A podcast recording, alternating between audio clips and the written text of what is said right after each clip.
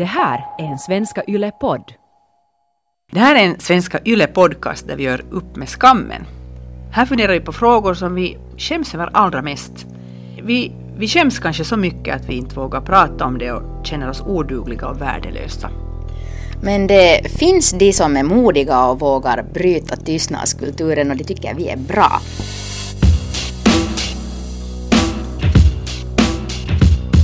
Och vi är Nanette Forsström och Annika Sylvin-Reuter. Och idag handlar vårt skamfulla program om att vara beroende och i det här fallet spelberoende. Det är att, att när barnen var små och vi var och tankade bilen och han stannade där inne i, på den där bensinstationen för att spela på de här automaterna så kunde jag störas på det men inte förstod jag det som ett problem. Att vi sitter i bilen och väntar på honom, men han måste ändå spela.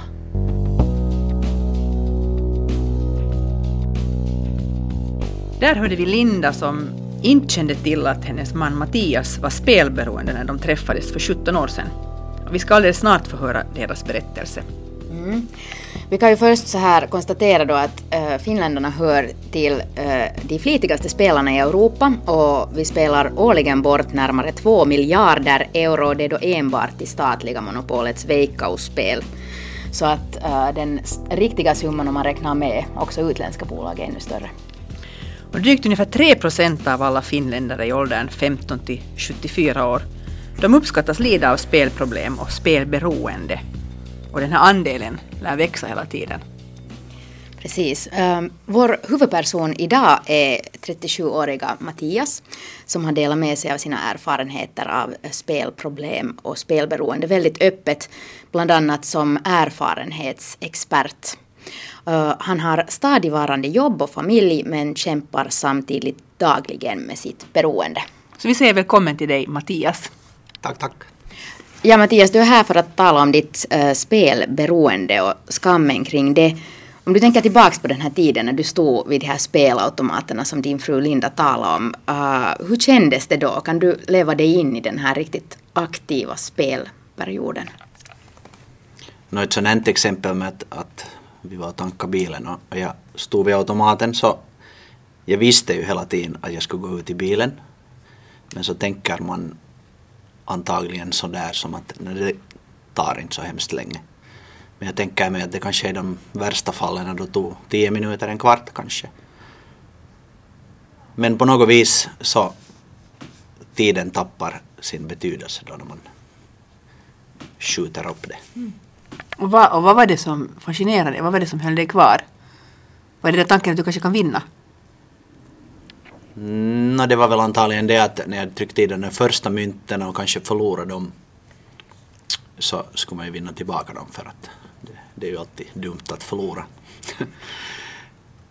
Och sen kanske man i vissa fall fick upp mycket pengar i den där automaten och då ville man ju liksom ha ännu mera så att man sen kunde stoltsera med det. Alltså det var ju alltid en, en sorts trofé om man lyckades vinna. Mm. Så för dig handlade det om vinsten mer än spänningen av att spela, eller? Kanske det. Alltså jag, jag tycker fortfarande att det är helt det bästa som finns. Så inte det är bara den här vinsten, nu är det ju, nu är det ju kiva att spela. Men det, det har troligen gått i olika faser det med att ibland har man spelat bara för att det är roligt, ibland har man spelat för att vinna tillbaka det man har förlorat. Och sen till sist så har man spelat för att man måste vinna, annars finns det ingen morgondag. Mm. Vilken typ av spel är det som du har varit mest fast i? Snabba spel. Automat, poker har varit helt min favorit. Och sen senare då på nätkasino så en automatpoker men med, med fem händer och mm. betydligt större vinster. Och när insåg du då att du hade ett problem? Det var väl kanske i de tidiga tonåren när man märkte att, att fast man inte hade pengar så hade man ett sådant stort behov av att då gå till mammas eller pappas plånbok och låna bara. Först väldigt små, små summor men, men det där det att man inte kunde stoppa sig, att det var, det var för roligt att spela för att bara tänka att jag har inte pengar nu, jag kan inte göra det.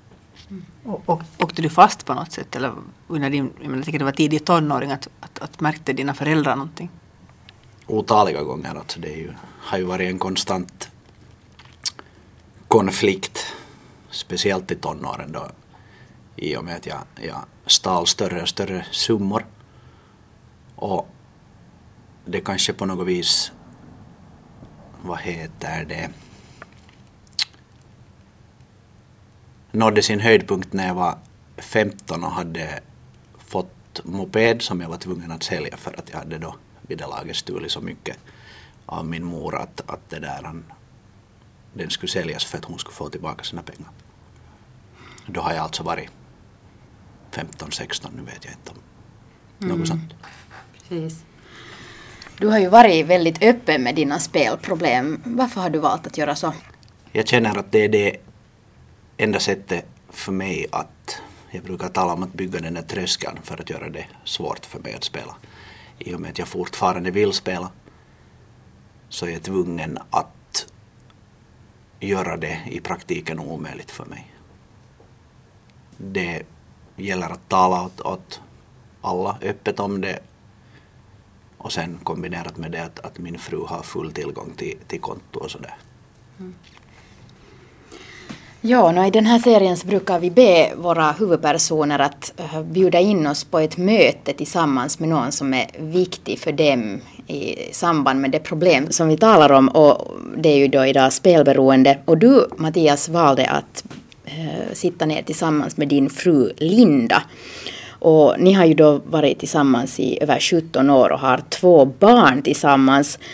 Man kan ju rent bara på basis av den infon rent tänka att hon säkert har påverkats ganska mycket av, av dina spelproblem. Men, men varför valde du henne till det här mötet, skulle du säga? Jag tror väl att, att hon helt klart är den viktigaste människan i mitt liv.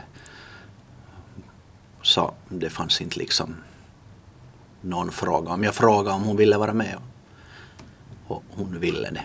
Så jag behövde inte ens fundera på någon annan. Mm. No, vi ska lyssna på det här inslagen när ni träffades, Nanette och ni.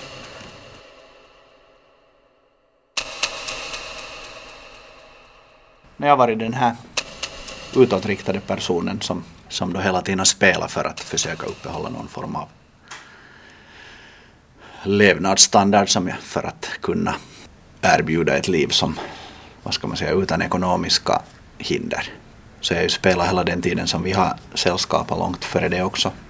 Och naja, hon har vetat att jag spelar, men hon har inte vetat hur mycket jag spelar. Mm.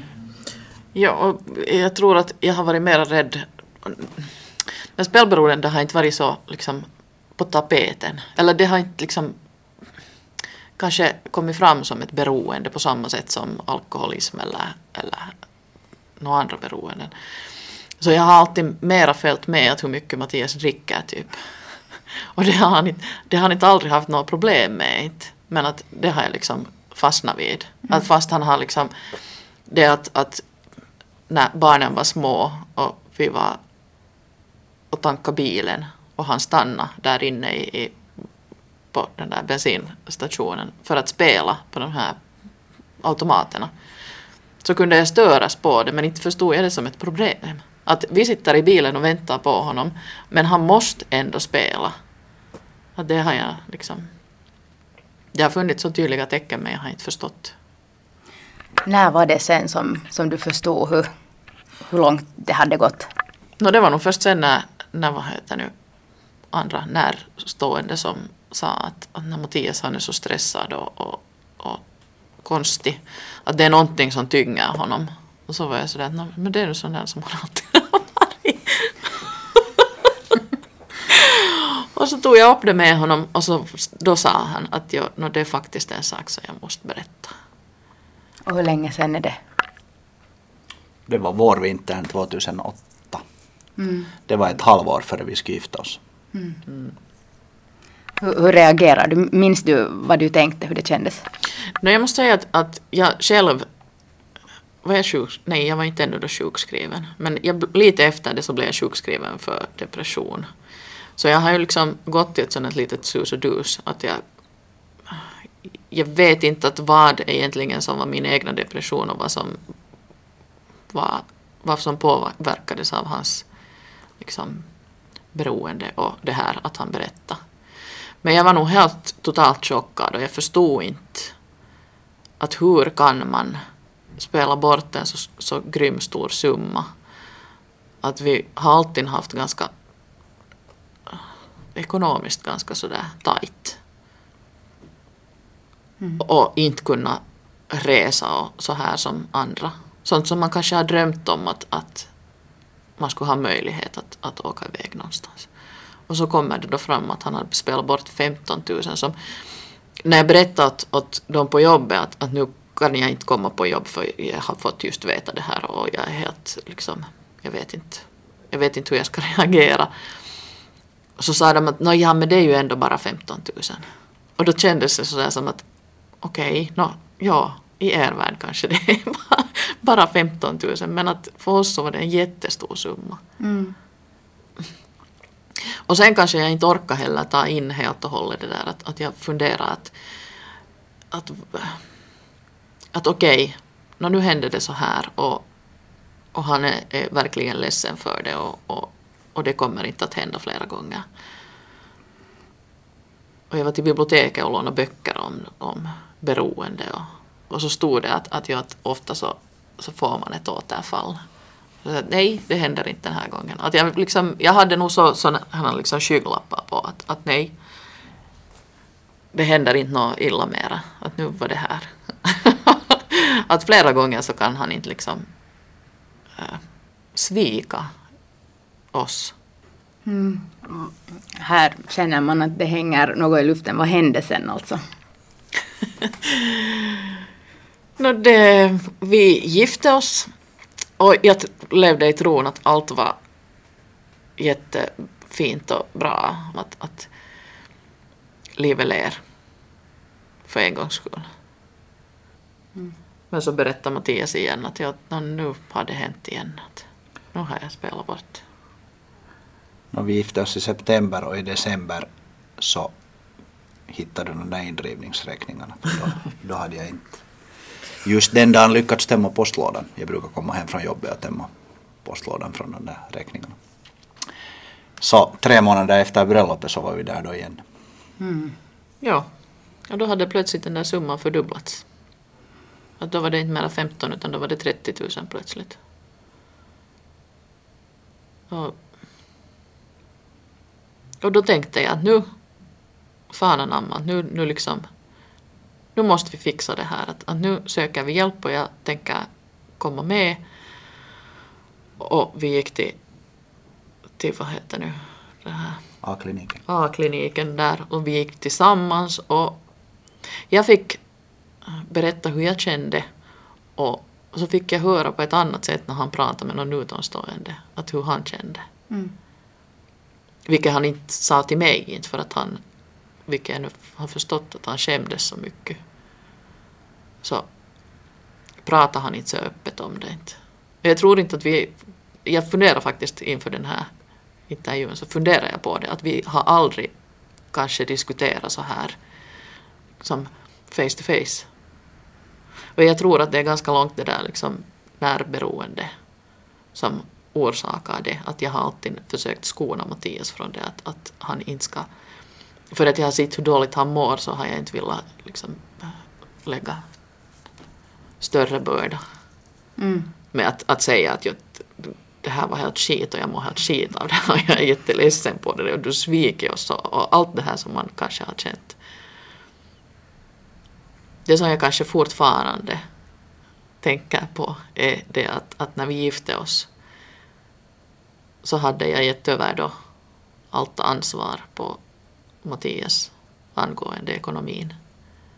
Och då fick vi pengar till bröllopsgåva för att vi, ska, för att vi skulle kunna åka på en, en bröllopsresa. Och då i december så fick jag veta att det fanns inga pengar kvar.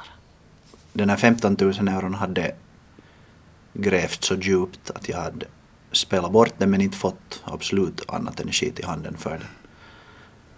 Och sen var ju då min plan att jag skulle fixa situationen. Och i december, när den där summan då var dubbelt upp, så var jag ju ännu mera rosenrasande över att det gick inte alls som jag hade planerat. Så då när vi gick på A-kliniken och sökte hjälp på det ena och det andra, så jag talade bara shit. Mm. För att jag hade hela tiden i bakhuvudet en större plan om att, att det här ska fixas, att det kan inte vara så här. Att nu har jag två gånger en gjort bort mig. Så egentligen hade du ingen plan om att sluta spela då? Nej, det var mer den där, eller det där behovet att ställa allt till rätta. Eh, grundtanken var ju det att jag skulle för det första fixa mitt förhållande till Linda. Henne hade ju liksom sviken, hon var den viktigaste människan i mitt liv. Men när du hörde Linda om den här nya förlusten, så hade du i något skede en sån här känsla att nej för helvete, att det här går inte? Nej, jag klarar inte av att tänka det på det sättet. Jag kände bara att jag klarar inte av att fortsätta ensam. Att jag har nog sagt att någon gång så här just att, att vi har båda kämpat med vårt. Så vi har båda varit lite sådär halta, att vi har stött varandra. Ja, så, eller kunnat stötta varandra på ett sätt att, att vi, liksom, vi har blivit hela. Av två lite sådär halva så har vi blivit en hel. Så jag har inte kunnat se det där heller att jag skulle ha lämnat honom. Fast det var det som alla sa. Han är ju fortfarande den där samma människan. Han har ett beroende, men han är fortfarande Mattias. Och det där beroende och alla de där skulderna och allt det där som han funderar på. Så de tog ju nog uttryck i att han var ibland helt odräglig att bo med, vara tillsammans med. Det, han var stressad och han var sur och snäsig och, men fortfarande så, så stängde jag bara ögonen och tänkte att nej, nej.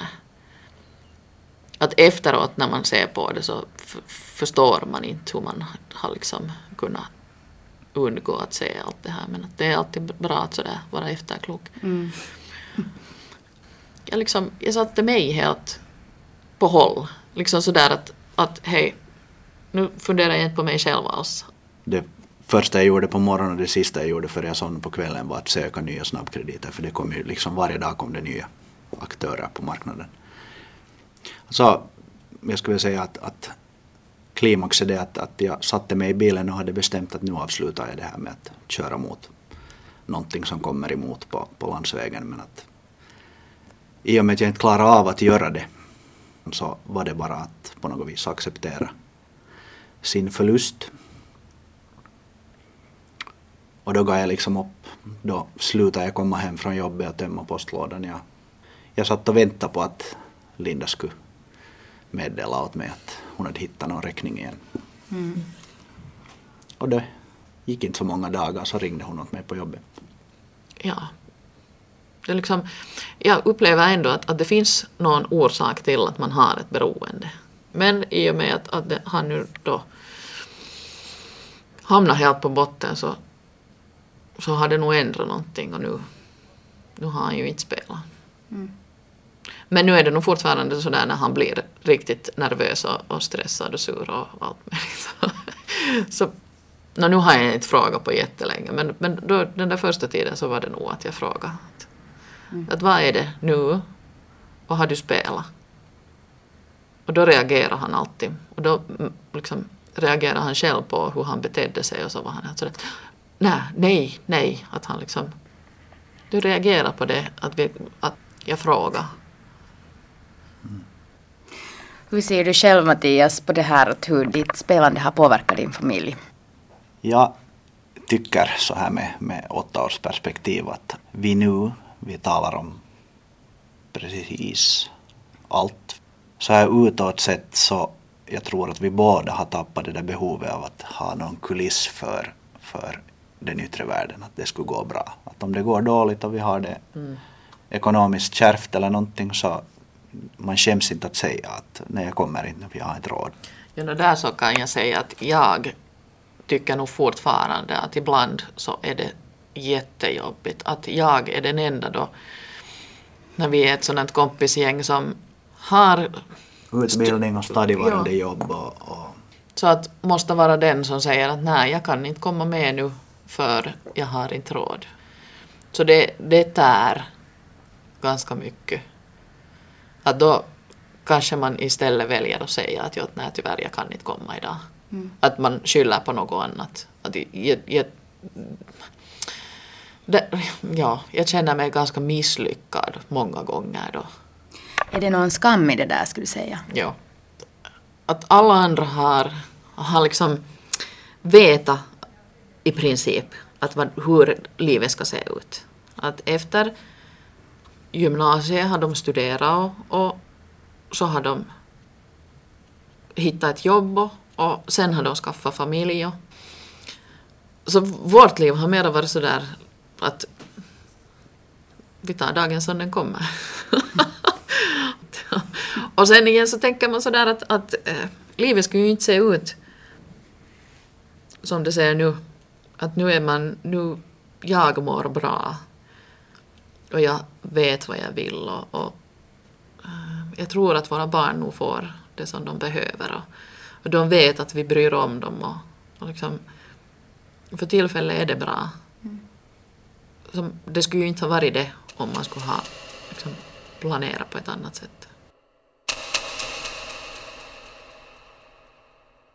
Vi hörde alltså Mattias här och hans fru Linda som hade träffat Nanette inför den här podden. Hur kändes det, Mattias, för dig att lyssna på det här nu så här som lyssnare? Alltså det känns bra. Jag har berättat min historia otaligt många gånger vid det här laget. Så det är ganska skönt egentligen att bara sitta bredvid och, och lyssna. och, men man, man hajar ju nog till i och med att jag inte har hört den här Lindas sidan på det här sättet tidigare så, så nu, nu gör det ju ont på nytt på något vis. Det blir uppväckt sådär som jag själv har fått behandla det här ganska ganska genomförligt under de här åtta åren. Men, men det där, där finns alltid den där hennes sida som inte, mm. inte har blivit hörd. När hon talar om det här skammen i sin version, och det hade ju sett att hon har en viss sorts skamkänsla, att hon inte kan vara som andra, så var hade skamkänslan funnits? Hur hade, hur hade det varit liksom för dig? Jag känns ju för det att, att jag på något vis var så inne i det där att jag inte sökte hjälp tidigare då när det ännu var riktigt bara små summor. Jag hade ju perioder då jag spelade och jag insåg att jag skulle måste sluta nu för att alltså min mamma till exempel har varnat mig otaliga gånger om det att om du inte slutar så kommer det indrivning och utmätning och det ena och det andra och, och man har varit fullt medveten men man, man trycker alla de där sakerna åt sidan. Så det är ju det jag kanske skäms mest för.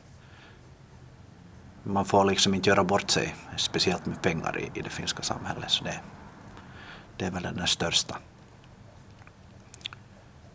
Och så skäms jag ju för det att äh, jag inte har kunnat ge mina barn allt det som de kanske skulle kunna få om vi skulle ha de pengarna som nu går, går åt till annat. Mm.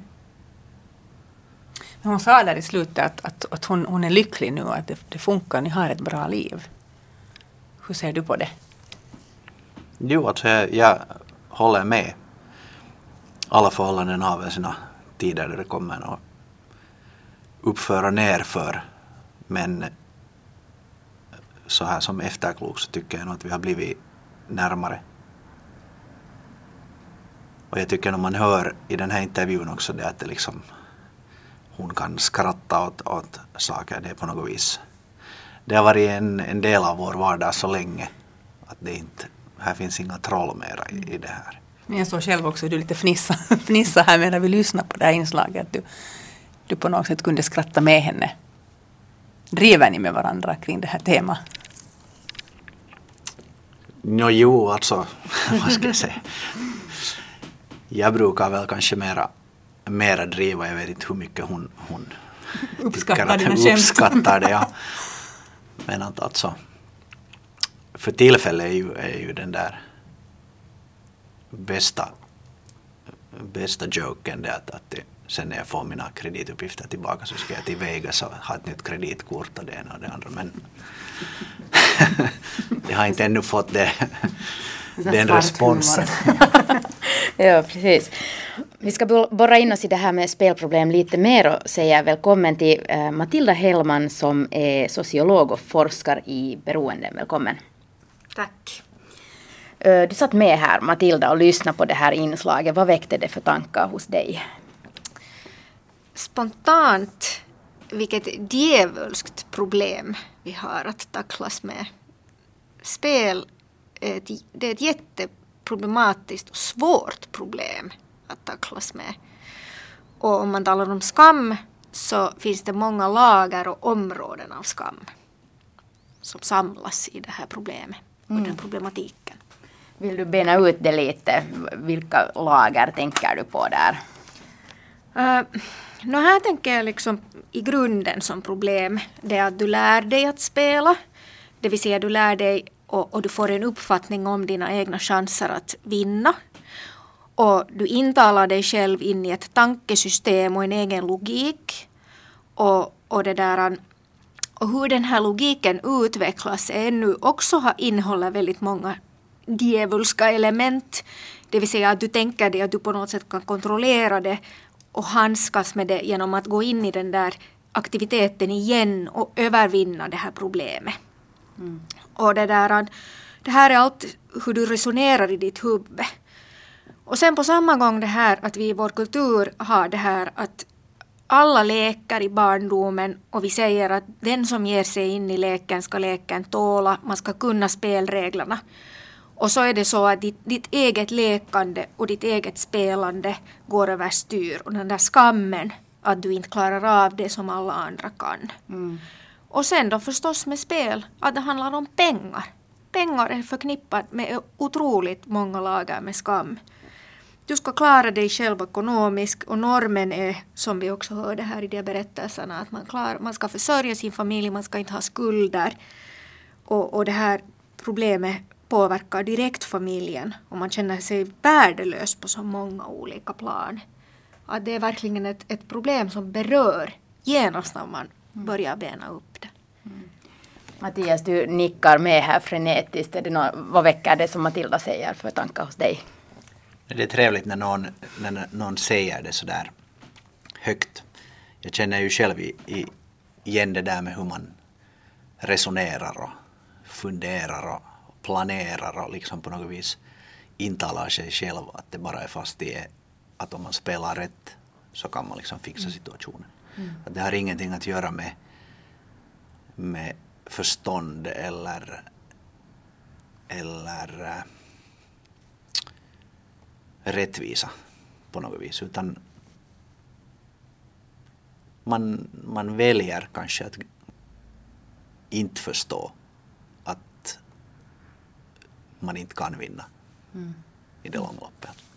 Jag, tänk, jag tänker just på den här berättelsen och du som har forskat i spelberoende. Att hur, hur vanligt är den här, just precis den här, det här mönstret som, som fanns här i Mattias sätt och, att, att, att spela? Är det allmänt för, för spelberoende människor? Ja, det ska jag nog säga. Och, och, och det tycker jag att... Äh, Um, så som jag tolkar det nu på den här lilla snutten bara jag hörde av hur ni funderar på det här problemet tillsammans, du och din hustru Linda, så um, där kan jag tänka mig till exempel det att det finns en etikett på det här problemet att det är ett beroende och det känns nästan som en sjukdom. Det kan kännas, man kan känna det som en tröst. Att det är någonting jag inte kan hantera så det är som att jag skulle ha en sjukdom. Men jag tror att där så, om man för mycket tänker så, så, så gör man avkall på det ansvar som vi har i vårt samhälle och i strukturen och i systemet. Att du berättar om de här snabbkrediterna som kommer nya aktörer hela tiden och att man placerar de här äh, spelarna och automaterna överallt. Och det finns ett jätte, en jättekänd klipp från en fransk film där det är en kvinna som är beroende av spel. Och man ser henne hur hon kommer gående till fruktavdelningen i snabbköpet. Och så ser hon den där automaten, ni vet de här fruktspelarna. Mm. och hon borde använda sina pengar till att köpa mat åt sina barn, men hon använder det till, de sista pengarna till att, till att spela. Att hur man, hur man liksom triggar det här ändå, att folk spelar. Och, och då, då, det, där är nog någonting som, att man inte har tag, tagit det här problemet på allvar. Din fru sa också att hon kollar mera på hur du drack. För att det är ju någonting som man är ganska van att man bevakar i ett förhållande. Att hej, att, var det nu inte för många glas igår? Men det här, det här är det som, det som ingen tänker igenom det till vardags. Mm. Du kom in på det här med systemet och, och det har skrivits en del om det.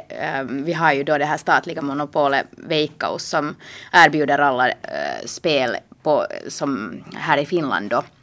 Och, och det där Finland spelar bort närmare två miljarder per år. Och det är de facto det som sen används till att finansiera vår välfärd.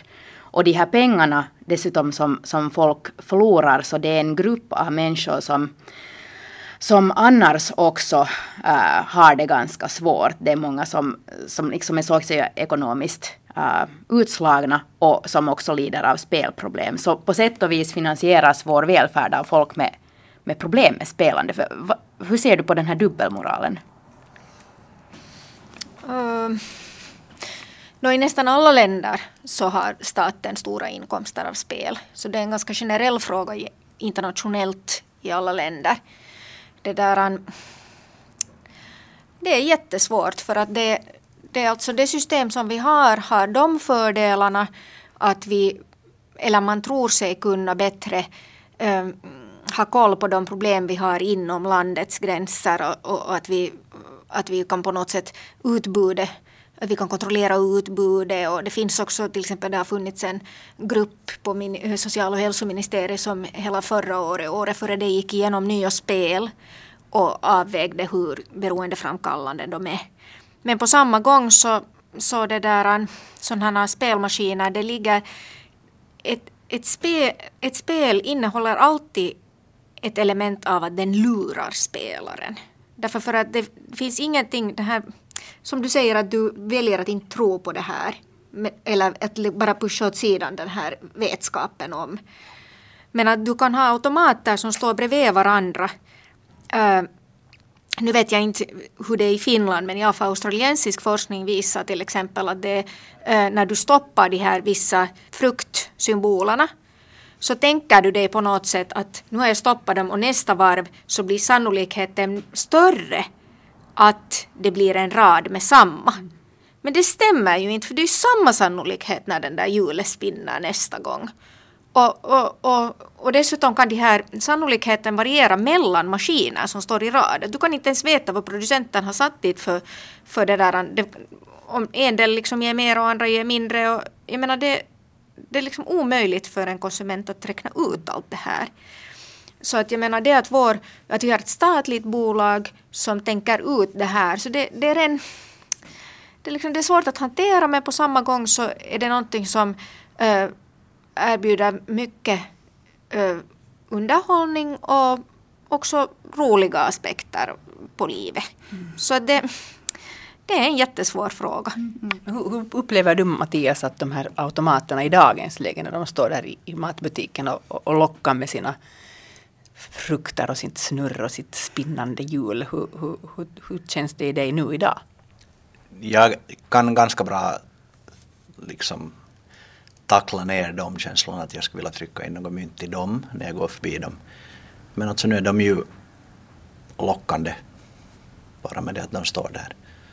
Inte för mig, åtminstone nu så, så ser jag dem inte som ett, ett hot. Jag är kanske mera, mera orolig för det att jag får återfall då på någon nätkasino där, där summorna är så mycket större att det, det går mycket fortare. Mm. Och min spontana tanke är att hur kommer det sig att killar som Mattias inte har sportförbud från de här, de här, de här kasinospelarna på, på nätet? Men det är ju liksom livsfarligt att, att, att det är tillåtet för honom att spela. Han borde ju inte få spela där. No, där har man ju provat olika metoder. Att en del, äh, en del länder har så att du har ett kort. Man har gjort sådana här försök med att du har, varje gång du spelar måste du ha någon kod eller en kort, ett kort eller någonting och så kollas det. Och då kan man själv bestämma att hej, jag får aldrig spela. Den här koden får aldrig spela. Eller, man, man, det finns sådana möjligheter nog. Mm. Att det, där, det utvecklas hela tiden. Mm. Okay. Vad har du, Mattias, för strategier att hålla dig från att spela? No, alltså mina viktigaste är ju det att, att min fru har tillgång till konto, så jag kan inte föra över några pengar från, från min nätbank till något kasino. Jag har inga kredituppgifter, inga kreditkort. Så alltså de är ju för tillfället de absolut viktigaste. Sen då det som jag på något vis själv kan, kan tackla är då det att om jag har pengar i fickan och skulle kunna trycka ner dem i, i en automat. Men som sagt, för tillfället klarar jag av. På något vis känns det motbjudande att om jag ska få återfall att jag gör det i en affär där människor vet vem jag är. Nej, nu så här öppet talar om att jag inte har spelat på så så länge. Mm. Så det funkar som en tröskel. Det finns ju hjälp att få till exempel av den här nationella tjänsten som finns också på nätet, peluri punkt f i. Där kan man då kolla, det finns telefonnummer man kan ringa till, man kan skicka chattmeddelanden och e-posta och det funkar både på svenska och finska. Så det, där, det är både konfidentiellt och anonymt och gratis att göra det. Mm. Dessutom finns det också kamratstöd på nätet. På kokenet punkt f i där man då får kamratstöd av många olika erfarenhetsexperter, inte bara spel. Mm. Så det kan jag varmt rekommendera. När du, Mattias, talar om hur du uh, behärskar det här eller tar kontroll över det, så de goda nyheterna är det att, att om man stryper de här pengflödena, det handlar ändå om pengar, så då kan man kontrollera det och, och säga att okej. Okay. Och sen också tyckte jag att det var jättefint att du sa att, att du använder också det här att tala om det. Som att du bygger en tröskel för att göra det svårt att spela. För då vet alla. Och det är jättemodigt också. Jag tror inte att det är så hemskt många i Finland med tanke på hur många som har spelproblem som vågar göra det. Och sen också att du talar också om att det finns inga troll mellan dig och din hustru. Ni, ni har liksom talat ut allting och allting är blottat. Och, och det här, jag tror att det här är liksom helt superbra strategier för att, att komma över de här problemen och också liksom trolla bort den här ska, skammen. Ja. Är det någonting just kring det här att du har kommit ut och talat så öppet om det som har, har du fått respons av andra som är spelberoende eller som människor som du ofta har sett där vid automaten och, och du har insett att okej, de har också det här problemet. Har det, vad har det lett till? Nej, jag går ju inte aldrig fram till någon som inte har kontakt med mig. Responsen jag får är ju kanske främst via de här antingen grupperna eller, eller kamratstödsmötena som jag har. Där människor själv då har, har sökt hjälp. Nej, alltså nu tror jag väl åtminstone att människor i det stora hela tycker att det är bra. Du pra- eller en stor idé med den här podden, Skammen-podden, är ju just att vi vill lyfta upp de här sakerna som folk inte normalt talar om och som dessutom jättemånga går och grunnar på till diskussion och på det sättet kunna råda bot på skammen. Så, så din strategi passar in här som hand i handsken för oss. Men jag tänkte på det här med skammen ännu. Att, att, hur ser du på den idag? Skäms du fortfarande? Nog. Någonstans där. Där bak bor den nog. Men den här positiva feedbacken som jag då får för det kamratstödsjobb jag gör, så gör ju det att jag nog känner att det har kommit någonting gott ut av det här som har kanske inte har varit så bra till att börja med. Mm. Så det bearbetar nog den, men att visst finns det skam där bak. Mm. Jättefint, jag tyckte det här var ett, ett, ett mycket bra slut, att du ja. sa lite sådär att, mm. att det har också kommit något gott ur det här fast det nu verkligen inte har varit någon, någon, någon bra sak. Så, så mm. det, där. Det, det tycker jag är. Så jag, kanske vi kan till och med säga tack till er massor nu här ja. i det här skedet för, för, att, för att ni har varit med. Mm. Vi hörde alltså Matilda Hellman som är sociolog och uh, Mattias som var här och berättade om spelproblem ur egen erfarenhet. Um, jag heter Nanette Forsström. Och jag heter Annika Sylvin-Reuter.